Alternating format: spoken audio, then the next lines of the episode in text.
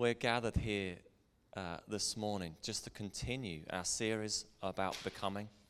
And it is about becoming the person, becoming the person that God intended us to be, and to become more like Jesus himself. And uh, we're on to uh, the subject which I've referenced many times over the last number of weeks. It's the uh, practice uh, which I'm sure you're all enthralled and willing to get stuck into. It's silence and solitude. Let's do that again. So, we're going to be talking this morning about silence and solitude.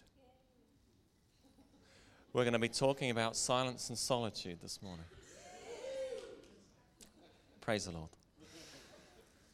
Um, and like me, many of you are a bit like, what's all that about? I, what I would like to do, and with the help of uh, Steve Summerall, who was the guy that uh, wrote a lot of this material, which I've listened to and have since attempted to practice. I would hardly say I'm a Jedi on this. Um, that's really wrong, isn't it? Uh, a master in this. I'm a Padawan. I'm uh, starting out on this practice of silence and solitude. It's something that I have been practicing and finding relationship with God through it. I want to share biblically from the practice that Jesus showed and demonstrated, and then talk a little bit about it. And then, like we do and have been doing over the last number of weeks, is allocate some time towards actually practicing it. Is that okay? Good.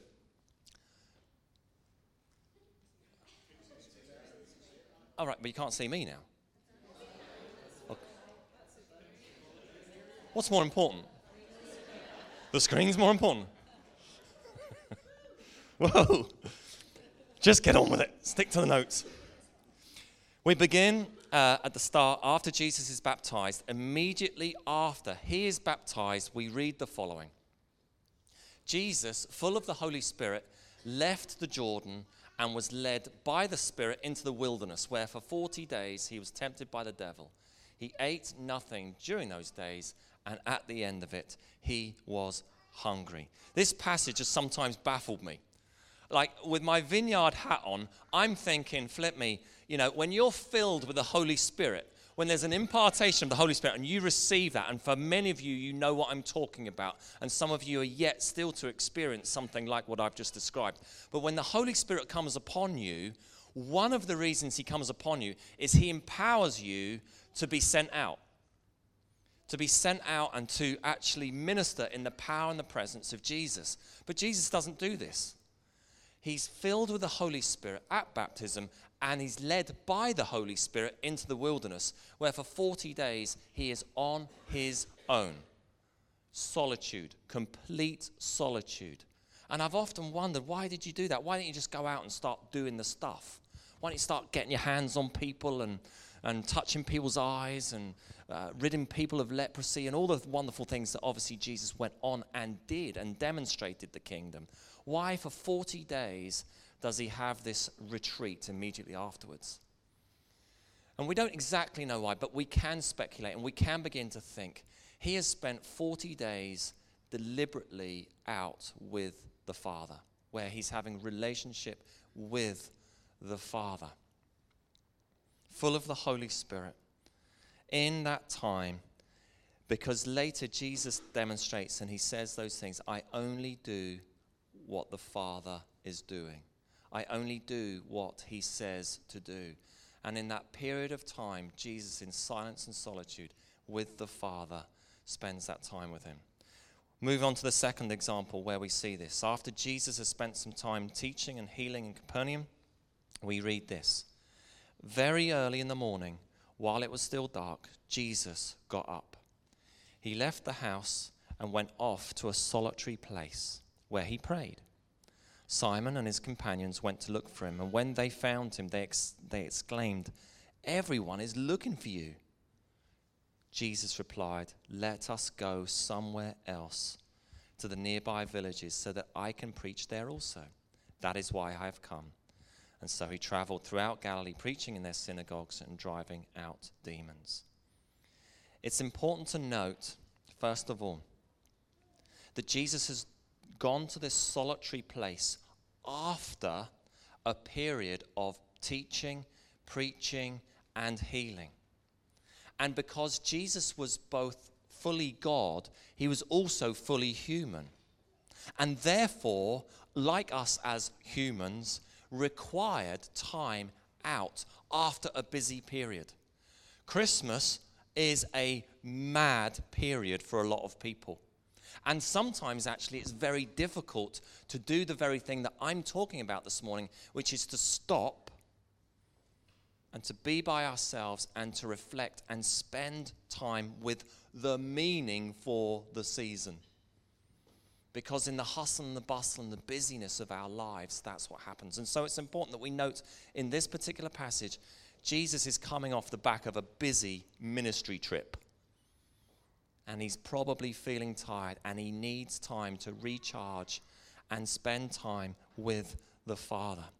The important thing uh, also to note here is that after he has spent this time in uh, solitude with the Father, that a change of approach takes place. They've been in this particular town, Capernaum, and on coming back down or coming away from this time of solitude, he says this let us go somewhere else to the nearby villages so that I can preach there also. We can therefore assume in the time of solitude and silence that Jesus has spent with the Father, that the Father whispers things, speaks to him, and gives him direction in our lives. For many of us, through the course of our lives, our lives take different turns. We come to junctions in our lives. Sometimes things come um, from left field and we didn't expect it to happen. And if you're like me, very often we try and figure it all out by ourselves. We try and work it out. And we go and we have conversations with other people and we talk about it, which is important. I'm not saying those things aren't. But the first place should be just to come before the Father, present it before the Father, and say, Lord, what are you saying to me? Where are you leading me? And Jesus' ministry, Jesus' life is marked by these very moments. He only does what he sees the Father doing. Here's another example of just that. One of those days, Jesus went out to a mountainside to pray and spent the night praying to God. When morning came, he called his disciples to him and chose 12 of them, whom he also designated apostles. Again, we see here in this passage his return, Jesus' return from spending time in silence and solitude with the Father. He comes back down from this period, this time out, and it's at that moment that he chooses and selects the disciples. You would think it was a very important decision or decisions to make. It wasn't a case of, oh, here's a whole load of guys, and oh, you'll do, and you'll do, and oh, you look like you could be, you know. He went before the Father.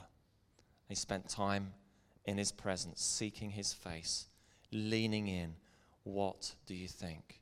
And on coming back down, He selects and chooses His 12. Jesus not only practiced this by himself and modeled this himself, but he also tried to teach the disciples the same thing. We read in Luke 9 when the apostles returned, they reported to Jesus what they had done. Then he took them with him, and they withdrew by themselves to a town called Bethsaida. But the crowds learned about it and followed them. He welcomed them, spoke to them about the kingdom, and healed those uh, who needed healing. The disciples have gone on their first ministry trip. They've gone because Jesus did uh, he did the miracles, he spoke about the miracles, he spoke about the kingdom, he trained his disciples, he equipped them. And I love the passage where he sends them out. He goes, Go into the nearby villages and go and do the things that I have been doing. And he trained them up and he sent them out, and they've come back and they're buzzing. They've had an incredible encounter. Even the demons flee in your name. And they're reporting all the wonderful things that God had done through them. And Jesus says to them, That's great, guys. Come with me. Let's withdraw away from the people, away from the crowds. Why? Because it's important that we spend time alone, just ourselves and God. And then, lastly, a fifth example. Towards the end of Jesus' ministry or his time before the cross, they've shared in the Passover meal, or what we also have known as the Last Supper together. They withdraw from where they've been in the city, they cross through the valley, they come up a slight hillside to a, a solitary place called the Garden of Gethsemane. Jesus went with his disciples to this place, to Gethsemane. And he says to them, Sit here while I go over there and pray. He takes Peter and James and John, the two sons of Zebedee, along with him. And he began to be sorrowful and troubled. And then he said to them, My soul is overwhelmed with sorrow to the point of death. Stay here and keep watch with me and many of you will know the rest of the passage. In this time, Jesus, moments, hours before his arrest and then the ensuing death, Jesus spends those moments knowing what's coming. He spends it deliberately with the Father. He does pray, so it's not complete silence. His prayer is one of, Take this cup from me, but if it's your will, I'm going to be obedient. I can't begin to imagine how awful that was, how terrible it felt.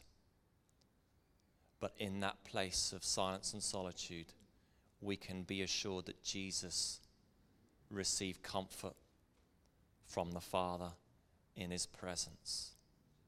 Many of us facing difficult circumstances, situations. As we approach Christmas, for some of us, I say this every year, it is a difficult time. It is a challenging time. But in the midst of the pain, in the midst of the sorrow, in the midst of hardship and grief, there is a place, there is a way as we deliberately draw near by ourselves to a loving Father and spend time in His presence, that He will draw near and He will comfort us in our sorrow. To summarize the biblical context before we talk about a few practicalities and a few things, it's really clear, isn't it, from Jesus' life? These are five occasions, and they're, uh, they're the only ones that are documented we can assume that there were many other times when Jesus did this. The one thing I haven't highlighted is I don't really like the bit where it was very early in the morning and the bit about going through the night. And it's not that we have to do that unless we're really spiritual. That's just a joke. But it's really clear from Jesus' life that this was something that he practiced. And we would be kidding ourselves and fooling ourselves that we wouldn't benefit if we were to practice and do this stuff ourselves. So that's just a little bit of biblical framework and context for us. Um, a couple of quotes. Uh, Without solitude, it is virtually impossible to live a spiritual life. There is nothing magical about solitude that makes God suddenly appear. God is everywhere, all the time. It's just that most of the time we're so busy with everything else that we don't notice.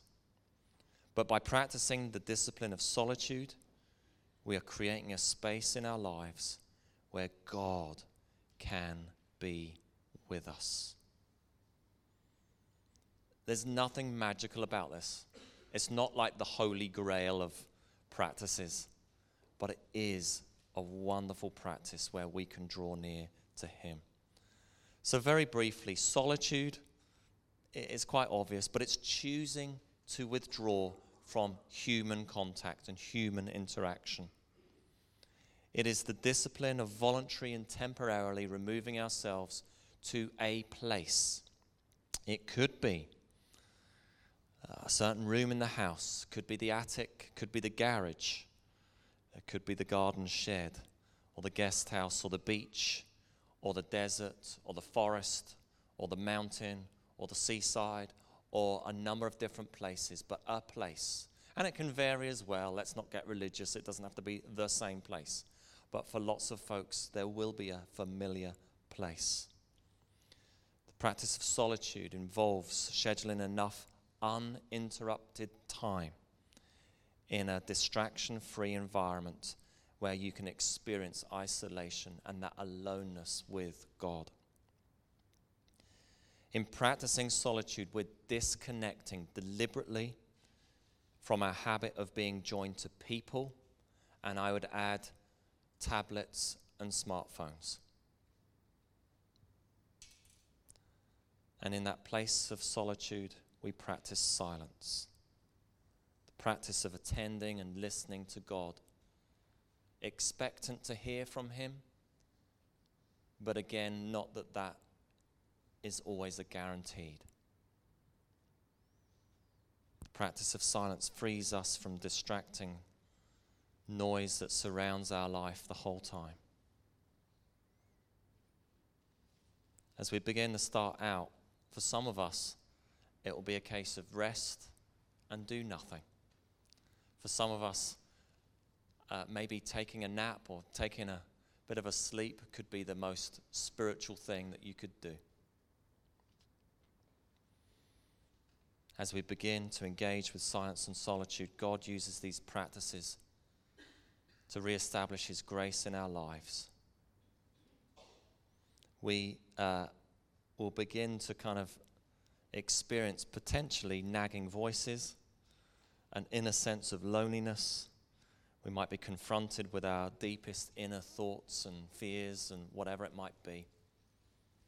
But it's important that we put that aside and push through. Um, I think it was two weeks ago. Two weeks ago, uh, myself and a friend were about to embark on, a, on a, an overnight of silence and solitude. I know some of you are thinking you're with a friend, how's that solitude? Uh, I was breaking myself in gently. I'm being honest with you. Five minutes on my own when you're an extrovert's pretty flippin' tough. Uh, uh, that arrangement fell through uh, due to uh, the place where we are meant to be staying wasn't available. So I decided I'm going to take the morning out. You go to work there, and I'll go to work at home because I get paid to be holy and just be with Jesus. It's part of the benefits. And I thought, I'm going to spend time here alone. 9 till 12, and I tell you, come half 10, I was just gone. Climbing the walls, someone ring me, someone knock on the door, please. And, and I'm being honest with you, uh, it, was, it was a real challenge. And to begin with, it was a case of all these other things in my head whirring around, all these other things you, you kind of feel like you need to attend to. And it really became a discipline of just shutting that stuff down and leaving that stuff to the side. And then trying to enter into a place where I'm saying, God, I am an empty vessel here. Come, speak, reveal yourself. I surrender. I surrender. I surrender. I'm choosing to abide in Him. Some of the benefits that we can gain from doing this. It simply is slowing down and simply being. We're meant to be human beings, not human doings. It's important that we take time just to be. Making space to hear God's voice, positioning yourself before the Lord, just listening. in that place and that time, we allow the opportunity for spiritual, emotional, and physical restoration that we might experience a deep sense of peace. It gives opportunity for us to grow in our personal intimacy with Jesus. That we bypass any sense of facade of,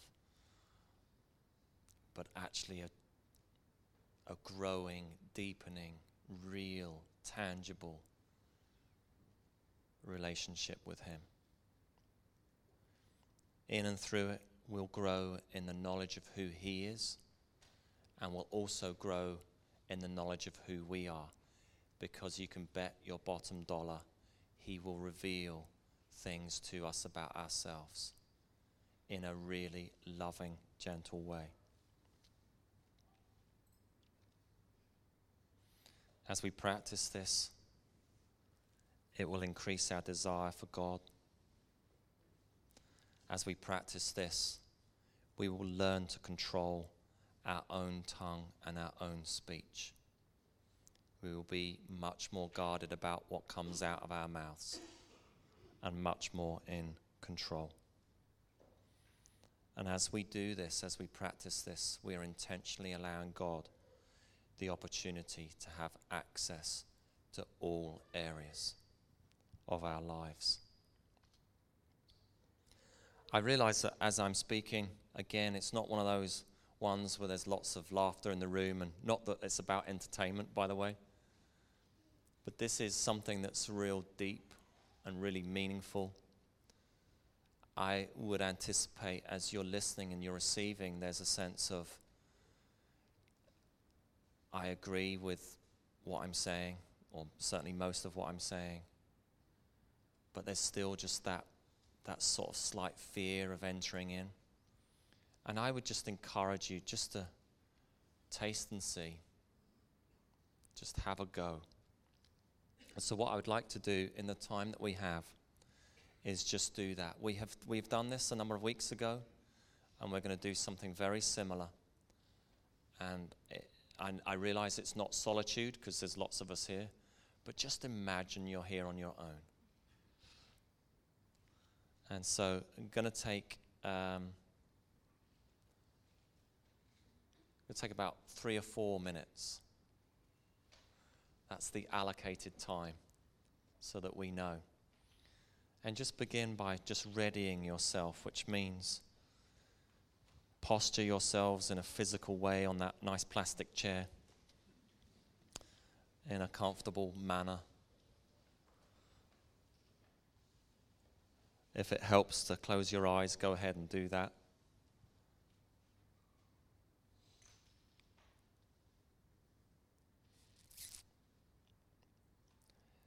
and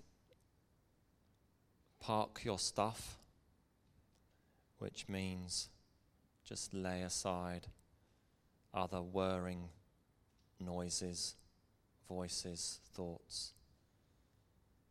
Entrust them now to the Lord, lay that aside.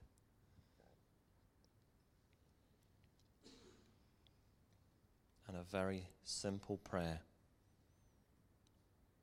that says to the Father, Here's the prayer. Here I am.